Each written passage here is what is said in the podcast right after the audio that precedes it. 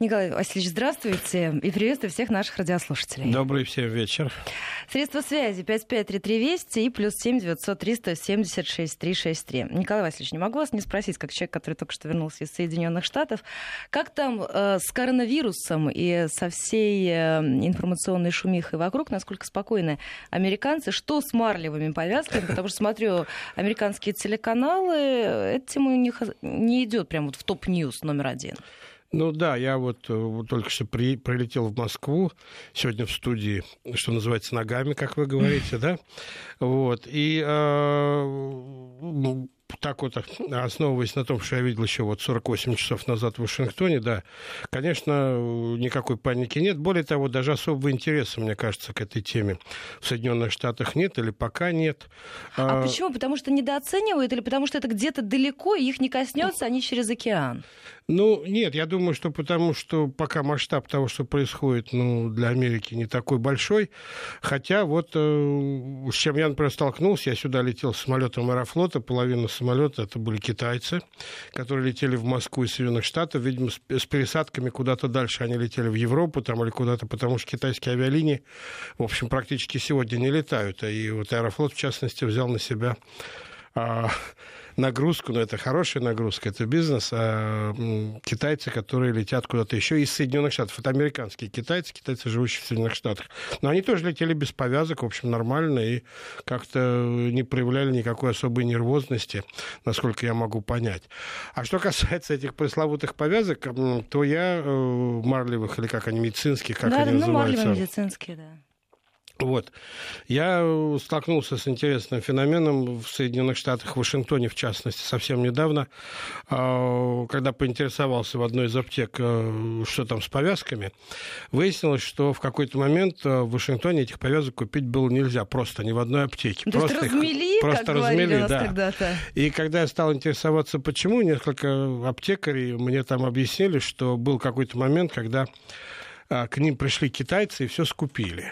И, как потом выяснилось, ну, по их словам, так сказать, китайцы, то ли это была не для себя команда, да, то ли это у них такая сознательность, то ли это организованные какие-то... Они пришли, купили все повязки и отправили в Китай.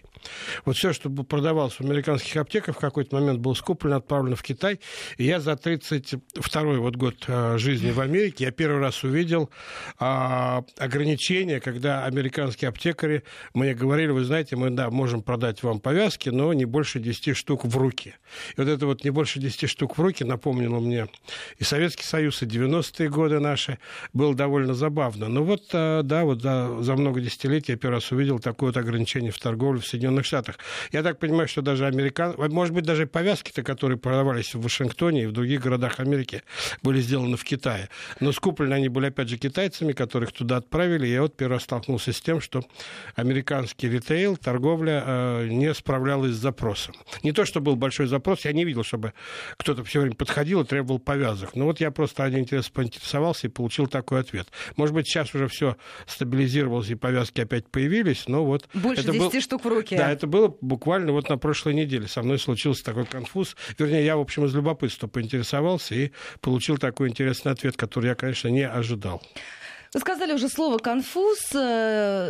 Объясните, вот в интервью британскому изданию The Sun президент США Дональд Трамп характеризует как позор для Европы то, что многие страны Евросоюза принимают большое количество мигрантов, а значит, такой подход приводит к утрате странами культурной идентичности и изменениям в традициях.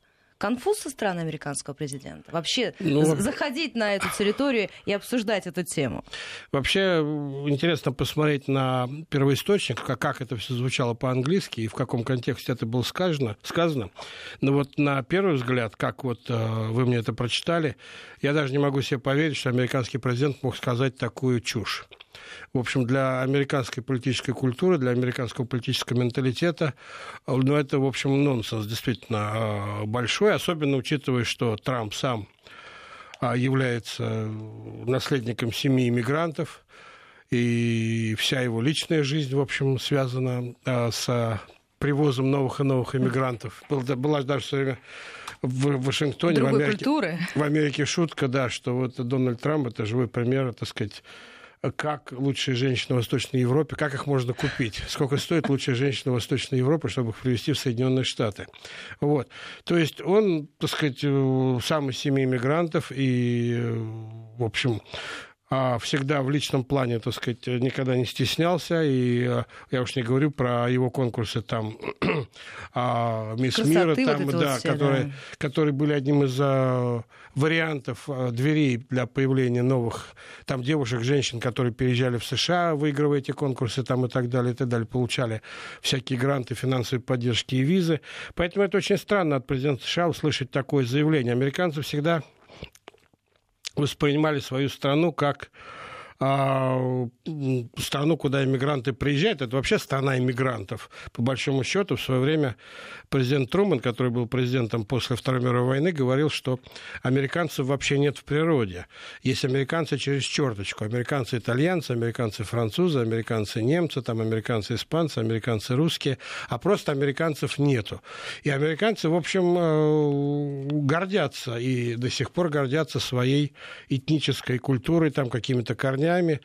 Да, как политическая нация Америка сформировалась, и все считают себя американцами. Но если копнуть чуть-чуть дальше, поговорить с человеком, прийти к нему домой и так далее, то вы увидите, что и дома, и в культуре, и в обиходе, и в, а, я бы сказал, даже в кухне а, каждой американской семьи есть очень много... А, наследие того, откуда эта семья появилась. Кстати, в Америке есть очень интересная традиция, я не знаю, насколько она есть в России, но очень большое количество семей публикуют свои семейные э, книги рецептов кулинарных. Даже так? Да, они большими тиражами для родственников, для друзей, там, подарки для внуков, там, чтобы они знали, как бабушки готовили там, и так далее. Это довольно интересная традиция. Можно прийти к американской хозяйке и посмотреть, там где-нибудь в кухне на книжной полке лежат несколько таких изданий, там, и друзей, и твоей собственной семьи.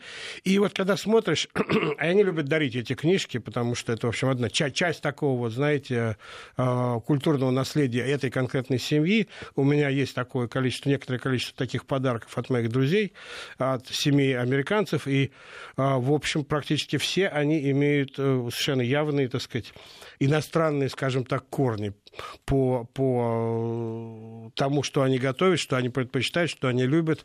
И для Трампа сказать, что, в общем, можно потерять американскую идентичность, в ответ, конечно, можно ему сказать, в чем, собственно, заключается американская, вот я особенно, вас хотела спросить, особенно этническая. В чем же она заключается, это, это самая идентичность? Вы знаете, американцы всегда себя считали э, э, плавильным котлом, который перемалывает все культуры и превращает всех в американцев. Сегодня, конечно, плавильный котел уже так не работает, как он работал раньше. И вообще не работает, я думаю. Американцы сегодня называют себя, э, свою страну не плавильным котлом, а миской с салатом, где все нарезано, все перемешано, но не, друг с другом это, так сказать, ну, соприкасается, но не перемешивается, не, не, не, рас, не растворяется, извините, одно в другом. Вот. То есть американцы стараются сохранить свою этническую принадлежность, и подчеркиваю, подчеркиваю это, все, кто ездил в США, знают, там практически в каждом городе, где живут а, наследники иммигрантов, есть там и маленькая Италия, и а, Чайна Таун, безусловно, и а, Брайтон Бич там знаменитый, и не только. Есть очень много французских, немецких и так далее. Вообще, если посмотреть на этимологию американских названий, то вы увидите, что большая часть американских названий имеет этимологию, так сказать, историческую этимологию, если так сказать, из истории Франции, Англии и Германии. Ну, немножко из-за Испании и еще немножко, хотя не очень немножко, но довольно много из-за американских, этимологии слов американских индейцев. Вот. А, а то... скажите, вот, на ваш взгляд, извините, что перебиваем, да. Вот за последнее время вот эти части, которые находятся в одной большой миске салата, они становятся все более разъединенными, потому что своя культура, она во всем, не обязательно знать английский язык, ты можешь слушать радиостанцию на испанском, ты можешь общаться со своими друзьями на испанском, даже если ты учишься в школе, ты можешь прекрасно общаться со своими сверстниками на другом языке. Да, на самом деле это интересный феномен, который стоит изучать очень серьезно, и американцы его сами, в общем, я думаю, не до конца изучили и не поняли. В Америке нет государственного языка. Это, так сказать, принципиальное отличие американцев от Америки, от других стран, от многих других стран. Нет государственного языка. Вы можете, так сказать, выбрать тот язык, на котором вы хотите общаться в том числе с государством, и задача государства, так сказать, с вами общаться на том языке, на каком вы выбрали. Я все время, я все время привожу этот пример, когда вот, потому что мне часто задают этот вопрос. Да, можно сдать практически в любом штате, так сказать, экзамен на право вождения на русском языке. И будет принимать экзаменатор, который будет не знать, конечно, русского языка, но будет знать компьютер правильные ответы. Поэтому, так сказать, вам только надо указать, что вы хотите сдавать это на русском языке, и вам дадут вопросы там на русском, испанском, немецком, на каком хотите языке. Я последние пару лет неожиданно для себя, я не знаю, но это уже, видимо, последствия цифровой экономики, стал получать отчеты от своей страховой медицинской компании на русском языке. До этого тридцать лет они посылали на английском. Тут стали посылать на русском. А что изменилось? Ничего не изменилось, просто, видимо, они где-то вычислили, наконец, что у меня русский язык тоже, так сказать, рабочий, скажем так. И интересно, что каждому письму, которое они мне присылают, страховой компании, это там приложено еще два листа, а в конце, на котором написано, на каких других языках при желании я могу получать их отчет. Причем это довольно такой, как ни странно, в наше время довольно плотненький конверт, который приходит мне регулярно, там десять, пятнадцать, двадцать страниц хорошей мелованной бумаги, я не понимаю. Ну, видимо, на мне, где-то на мне эти расходы лежат, на мои, то, что мои страховые взносы, но а это даже не в, электронном фор, не в электронной форме, но на русском, неожиданно. Я был очень удивлен, сейчас уже немножко привык. То есть, в принципе, американцы к этому относятся очень толерантно, к другим языкам. Полстраны говорит с акцентом, что вы хотите. А вот скажите, как раз по поводу акцента, это больше, больше нет такого, что ты приезжаешь в страну и всеми силами пытаешься от этого акцента избавиться, потому что тебе как-то, ну, вот неловко, да, что в тебе вычислят иностранца, иммигранта. Я, я знаю, что здесь какое-то время было очень популярно. Ты проходишь до определенного уровня, а потом тебе говорят, ну, вот теперь дальше избавляемся от акцента. Ну, во-первых, я с этим не сталкивался. Я сам приехал в Америку уже взрослым человеком, и... Не говоря, я не говорил по-английски, там это целая история, как я его, так сказать, осваивал, но я говорил с акцентом и говорю с акцентом русским, я не, не скрываю этого. И, ну, ни разу в жизни я, собственно говоря, не сталкивался с тем, что мой акцент вызывал какие-то проблемы. И, и по моим наблюдениям, сам по себе акцент не вызывает большего интереса к тебе, чем человек, который говорит без акцента. Потому что реально говорят с акцентом. Ну, половина, я думаю, американцев, особенно на восточном и западном побережье США, где очень много и иностранцев, а Вашингтон вообще город, по-моему, там все говорят с акцентом с каким-то. А, и в Вашингтоне там, кстати говоря, шутят, что нет такого понятия, как коренной вашингтонец, потому что там вообще меняется постоянно новая администрация, новый город, новые люди. Вот. И самый большой бизнес, кстати говоря, в Вашингтоне, это бизнес паковочный.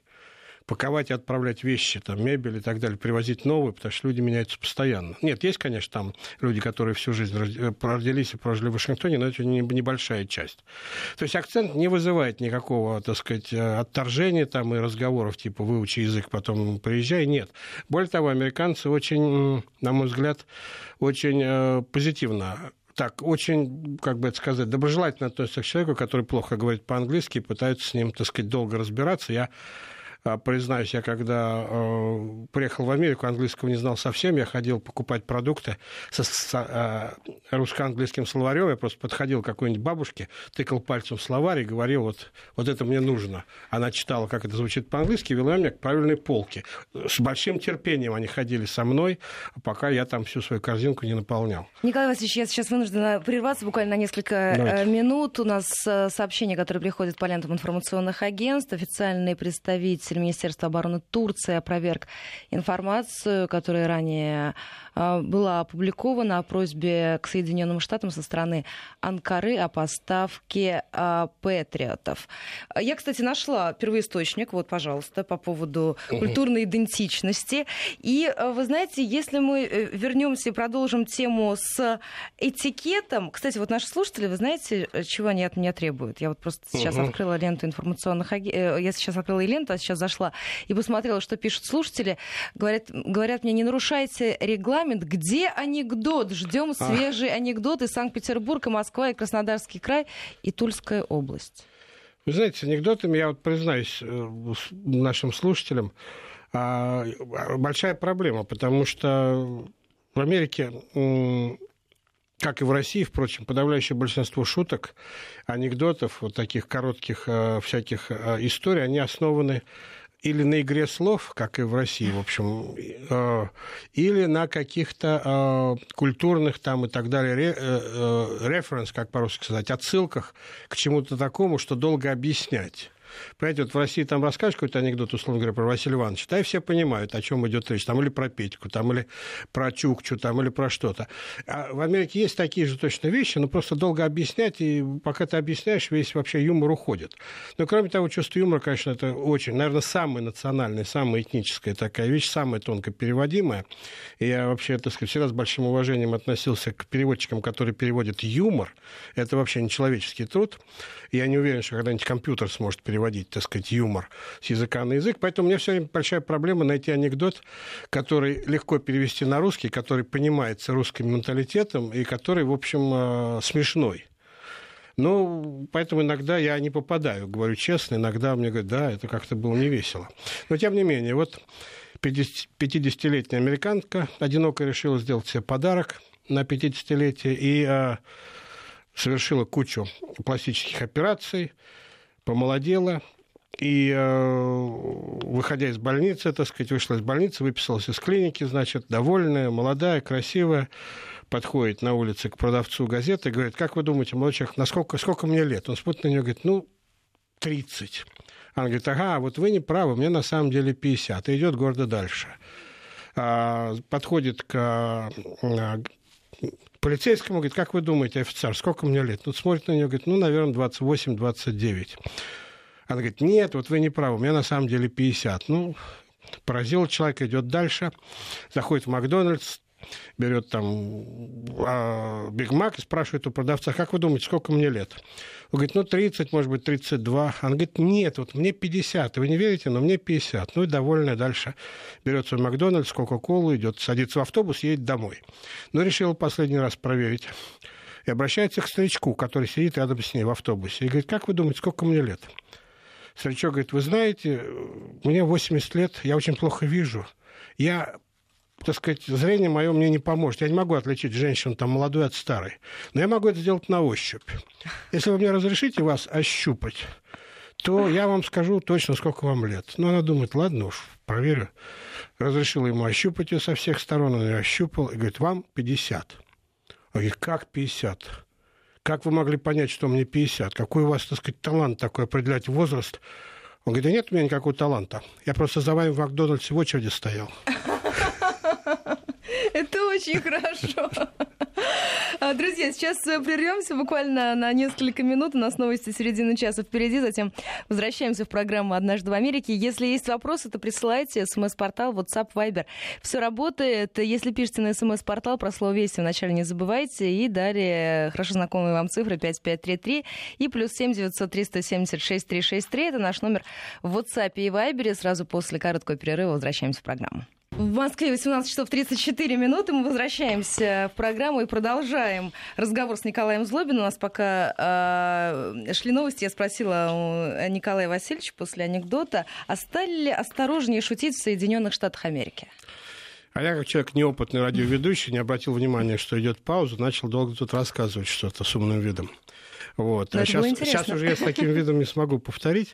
Но, тем не менее, я, я так не считаю. Вообще, я как-то писал об этом, что меня всегда поражало в американском юморе а, полное отсутствие политкорректности. Вот если в разговорах, там, в заявлениях, в а, каких-то нормальных а, телепередачах, где что-то обсуждается, политкорректность все-таки важна, хотя сегодня я ее вижу меньше, чем, например, двадцать лет назад. Особенно Т- в Твиттере. Да, особенно в Твиттере, особенно в Твиттере президента США, например, который поражает меня, так сказать, количеством эмоций в каждом своем твите.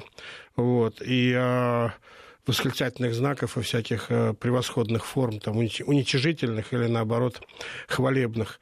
Он очень эмоциональный, видимо, человек в Твиттере. Почему так внешне не скажешь, что Трамп такой эмоциональный, как девочка-подросток. Вот.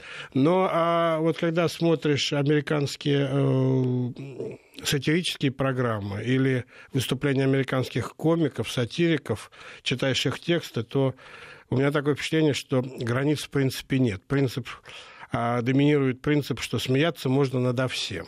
Все может быть предметом шуток. И для меня, который, в общем, воспитан там в русской культуре и вырос в Советском Союзе. Есть некие пределы, там какими-то вещами смеяться нельзя. Но, например, одна из самых популярных американских линий анекдотов – это анекдоты над матерью. Про мать, шутки над матерью. Твоя мама такая-то такая, твоя такая-то такая. И это бывает, ну, которые да... у нас, кстати, бы сочли весьма оскорбительными. По морде сразу бы настучали, честно говоря. Вот. А там это рассказывают и даже публикуют целые книги, так сказать, с наборами этих анекдотов. И можно в интернете найти огромное количество примеров такого рода шуток. И некоторые из них смешные, некоторые нет, опять исходя из менталитета. Но сам, сам по себе сюжет этих анекдотов, так сказать, обсуждение материала, С, с задачей, кто больше оскорбит мать своего, так сказать, визави. Вот. В общем, такой смысл. В общем, мне немножко кажется странным. Или анекдоты, которые тоже очень популярны и нормально рассказываются, и публикуются, и тоже можно найти на сайтах, можно увидеть в американском телевидении, на каналах. Это анекдоты там про инвалидов, например. Ну и так далее, про ветеранов и так далее. То есть, ну, то есть их не сочтут в беседе, в разговоре оскорбительными? Ну, может быть, если ты расскажешь инвалиду анекдот про инвалида, сочтут, то, в принципе, так сказать, в обществе в целом считается, что нет предела, все может быть смешным. И поэтому это отчасти, когда мы обсуждаем американские даже политические дебаты, где очень хлесткие слова американские политики говорят в адрес друг друга и высмеивают, как Трамп, например, сегодня высмеивает а, рост Блумберга там, а Bloomberg невысокого, мягко говоря, роста, или как много лет высмеивали прическу Трампа, причем он, он сам даже, так сказать, участвовал в некоторых шутках, так сказать, в ну, этом или, плане. Или, знаете, там цвет лица, вот недавно же это было, он писал, что это фотошоп. Совершенно вообще. Верно, да, то есть, на самом деле, вот такой агрессивно персонализированный даже стиль э, шуток, он привычен для Соединенных Штатов, он не привычен здесь. Очень, очень жесткий, очень резкий и политически некорректный, он на самом деле присутствует. И интересно, что этнические меньшинства, группы и так далее тоже рассказывают шутки оскорбительные про себя, которые они бы не позволили рассказать такие шутки другим группам про себя. И это тоже все можно видеть, наблюдать, читать. И вот вся структура американского юмора, вся структура американской сатиры, она немножко отлич... сильно вообще отличается от российской по менталитету. И, мне кажется, это то место, где э, политической корректности, в общем, практически... Вообще такой, скажем так, корректности, фил... филологической, если хотите, интеллектуальной, в общем, особенно-то и нету. Николай Васильевич, хорошо, давайте тогда к вопросам, которые могут посчитать оскорбительными и неприличными. Что у нас в этом смысле общего, а что э, отличает нас друг от друга? Да, х- хороший, хороший вопрос на самом деле. А вот самый, наверное, неприличный вопрос, который можно задать э, американцу, это вопрос о зарплате или о доходе. Это очень личный вопрос. То есть даже близкому другу за чашкой чая, сидя на лужайке в выходной в общем, день, я не могу спросить, слушай, а вот ты сколько там получаешь? Совершенно верно. Более того, люди, вот, работающие в одной комнате всю жизнь, выполняющие одну и ту же работу, они никогда не знают, кто сколько получает. У них, по идее, так по логике должна быть одна и та же зарплата, хотя на самом деле это далеко не так, потому что каждый из них заключает свой контракт с работодателем, свой контракт с там, владельцем бизнеса или государством, смотря кто дает, так сказать, эту зарплату. И а, поэтому это все сугубо деликатное дело, как ты сумел договориться с человеком, который дает тебе работу, на, на какие деньги. И неприлично спросить, может, у тебя есть какие-то сильные качества, которые позволят тебе получать большую зарплату, чем люди, которые сидят рядом с тобой и делают то же самое? Или ты сумел объяснить своему работодателю, что у тебя там есть какие-то а, усложняющие жизнь обстоятельства, там дети, я не знаю, больные родители, там или что-то, и он вдруг дал тебе большую зарплату или дал какие-то другие льготы. Поэтому, кстати говоря, это еще интересно, что в Америке ведь... А, месячные зарплаты как-то не фигурируют, годовой общий, год, вот годовой вот доход. Сумму да. И называют как да, свою а, зарплату. А годовая сумма, она, в общем, не, сколько, не только зарплаты, это могут быть и премии, и, так сказать, какие-то финансовые а, вливания со стороны руководства, там другие твои доходы и так далее, и так далее. В принципе, это считается сугубо конфиденциальной информацией, только при одном исключении это не является сугубо конфиденциальной информацией, если ты занимаешь публичный офис. Тогда ты все свои доходы должен так сказать, предъявить, и твои налоговые декларации, по идее, так сказать, являются публичной собственностью, если ты платируешься, например, в Конгресс или в губернатора и так далее. Здесь как раз была большая проблема, и первый раз Америка столкнулась с этой проблемой с Трампом, когда он отказался публиковать свои, он шел на выборы, отказался публиковать свои налоговые декларации. А народу хотелось посмотреть, даже не сколько Трамп зарабатывает, это, в общем, не такой важный вопрос. Там история с банкротством, да, его волновала? Да, а сколько он сумел увести от налогов. Потому что в Америке выплата налогов, обычно пятнадцатого апреля, такой, так сказать, знаменитый день в истории Америки, каждый год пятнадцатого апреля Америка платит налоги. Ну, пятнадцатого апреля дедлайн, к этому моменту надо заплатить. Вот. А, но американские налоги... А... Это очень сложная, очень такая вот гибкая, и мне нравится на самом деле эта система, она сложная, она, конечно, позволяет очень гибко относиться к выплате налогов, она даже сложна для обычного налогоплательщика, многие, в том числе я, нанимают специального... как это бы сказать, бухгалтера, что ли, который оформляет налоговика, который оформляет мои налоги, так сказать, помогает мне разобраться. Каждый год меняется законодательство. Каждый чтобы год... не ошибиться чтобы... и случайно не да. столкнуться с законом. Да, совершенно верно. Чтобы не ошибиться, а главное, не ошибиться в пользу государства. Ошибиться в свою пользу еще ладно. Не так обидно. Вот. Но а, это действительно сложно. Законодательство меняется каждый год. И... А, люди, которые могут себе позволить, нанимать таких людей, профессионалов, которые занимаются оформлением э, налогов, налогов. И большие компании, любой бизнес имеет вот людей, которые занимаются налогами. И у Трампа, безусловно, целая команда таких людей, потому что отслеживать, что он может, с какого бизнеса, откуда списать, какие налоги списать, уменьшить налогооблагаемую базу. Вот это хотели все посмотреть. В том числе его банкротство, там, потери его по бизнесу, там какие-то у него разорившиеся предприятия были, сколько он истратил на свою компанию, потому что какие-то деньги там на образование, например, деньги, потраченные на, на э, здоровье, какую-то часть этих денег, каждый американец имеет право списать там, на врачей, на лекарства, на э, поправление, как это сказать, поправку своего здоровья, да, можно так сказать? Можно, можно, вот. Да. А, можно списать определенную сумму, потраченную на образование детей, списать с налогооблагаемой базы. Вот в России, вот мы только что слышали в новостях вопрос о мат-капитале, который выплачивают в связи с рождением ребенка, да, первого, там, второго и так далее. В Соединенных Штатах они идут по другому пути, они идут по пути представления налоговых льгот. Как только в семье появляется еще один иждивенец, то есть ты берешь на себя, так сказать, еще одного иждивенца, у тебя появляется возможность списать с твоей налогооблагаемой базы определенную сумму денег. И все это, в общем, сложно, и каждый год это меняется, и э, в зависимости от того, э, сколько лет ребенку, например, многие американские э, фрилансеры, многие американские журналисты, в частности, когда-то был женат на американской журналистке, а работающий дома имеет возможность списывать с налогов все свои расходы по так называемому домашнему офису. Например, включая там электричество, стоимость офиса, там, расходы на компьютер и так далее, и так далее. Все это, конечно, все это рассчитано уже давно американским государством, там рассчитано где, как, чего можно списывать, сколько нельзя. Но это сложная система. И вот через эту систему как раз, не через выплаты дополнительных денег, через эту систему американцы стимулируют э, там и развитие, и э, вложения в бизнесы, которые тоже идут, так сказать, можно списывать и так далее. Поэтому очень часто вопрос, сколько ты зарабатываешь, по большому счету не имеет смысла, потому что ты не знаешь, сколько, с какой суммы ты платишь налоги. А это долго объяснять, это невозможно объяснить, но в целом этот вопрос считается довольно неприличным. И американцы, кстати, даже, ну, вопрос, что типа там... То есть ты такой умный, что-то так мало зарабатываешь, никогда не прозвучит, потому что никогда не знаешь, сколько на самом деле зарабатывает человек, который сидит рядом с тобой и с тобой спорит. Мы сейчас должны будем прерваться, у нас некоторые регионы перейдут на местное вещание, а мы вернемся в студию и продолжим этот разговор, тем более вопросов от наших слушателей очень много. Вести ФМ. Николай Васильевич, из Рязанской области спрашивают, то есть про зарплату спросить, это как спросить, чем ты болеешь. Из Московской области спрашивают, насколько уместно заводить разговор о здоровье. И из Санкт-Петербурга вопросы про пластические операции. Уместно спросить или нет? А, ну, во-первых, вот...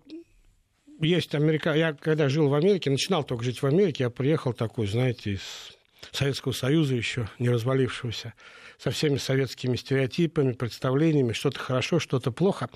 Но вот мне сразу объяснили две простые вещи, которые отличают сразу и менталитет, и как устроено общество.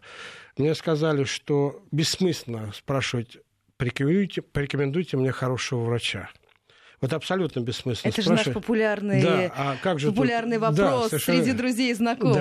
Да. Американцы не поймут, что значит хороший врач. Это что, он тебе будет лучше таблетки даст, что ли? Вот, или, или что, он тебе лучше рентген сделает? Вот нет такого понятия, порекомендуйте мне хорошего врача. Там есть, конечно, звезды, там какие-то легенды там, американские, где-то такие о них пишут статьи, они получают какие-то премии. Но на самом деле для простого американца, если у врача есть лицензия на ведение медицинской деятельности в этом штате, он более чем, так сказать, квалифицирован, чтобы это делать. И вот когда ты выбираешь врача, ты просто открываешь справочник, смотришь, кто тут поближе врач, звонишь и интересуешься, принимают ли они новых пациентов на свою страховку, принимают ли они твою страховку и так далее. То есть вопрос, порекомендуйте мне хорошего врача, в общем, нету, потому что гарантируется... Ну, желательно, конечно, всем, да, что врачи более-менее квалифицированы. Хотя, конечно, американцы иногда чешут затылки и говорят, ну, кто-то же получал тройки там и так далее. Но все равно они все сдали экзамены. И, кстати говоря, экзамены надо сдавать врачам. Если говорить о врачах, а это одна из самых высокооплачиваемых специальностей в Соединенных Штатах, там врачи действительно хорошо получают. И вообще медицинские работники получают хорошо, гораздо выше, чем средний, так сказать, американец. Вот.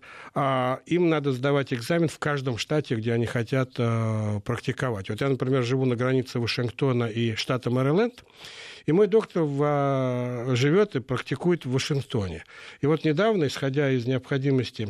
Я спросил, почему. Он сказал, из необходимости а, меньше платить за аренду офиса, он переехал в Мэриленд, буквально несколько, две-три мили, но пересек границу.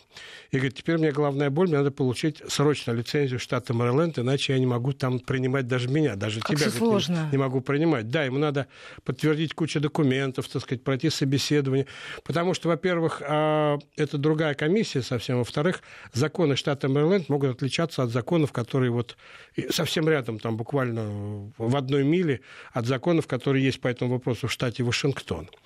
И другая ответственность, другие страховые компании, и по-другому его могут судить, если кто-то захочет его судить. То есть врачи постоянно должны подтверждать свою квалификацию. То же самое с юристами. Никто не дает тебе диплом юриста, который а, ты можешь использовать, где бы ты ни преподав... а где бы ты ни работал. Во-первых, ты должен получить диплом, а, квалификацию юриста и сдать экзамен, очень жесткий экзамен, в каждом штате, где ты хочешь заниматься юридической практикой. И, во-вторых, ты должен очень четко знать, и на этом экзамене, так сказать, тебе дают право заниматься конкретной юридической практикой. Нельзя быть юристом вообще. Вот, понимаете, довольно жестко. В этом смысле, да, к чему я начал говорить? К тому, что э, с юристами тоже вот такая ситуация. Если ты ищешь хорошего юриста, ну, вот все равно ему надо сдавать эти экзамены. А вообще, как говорят американцы, это тоже отличает нас от американцев, россиян от американцев. Это... Э, как-то фраза, которую мне сказали еще в первые годы моей жизни в Америке, что если тебе нужен адвокат, тебе надо найти адвоката, с которым ты в жизни бы не подружился.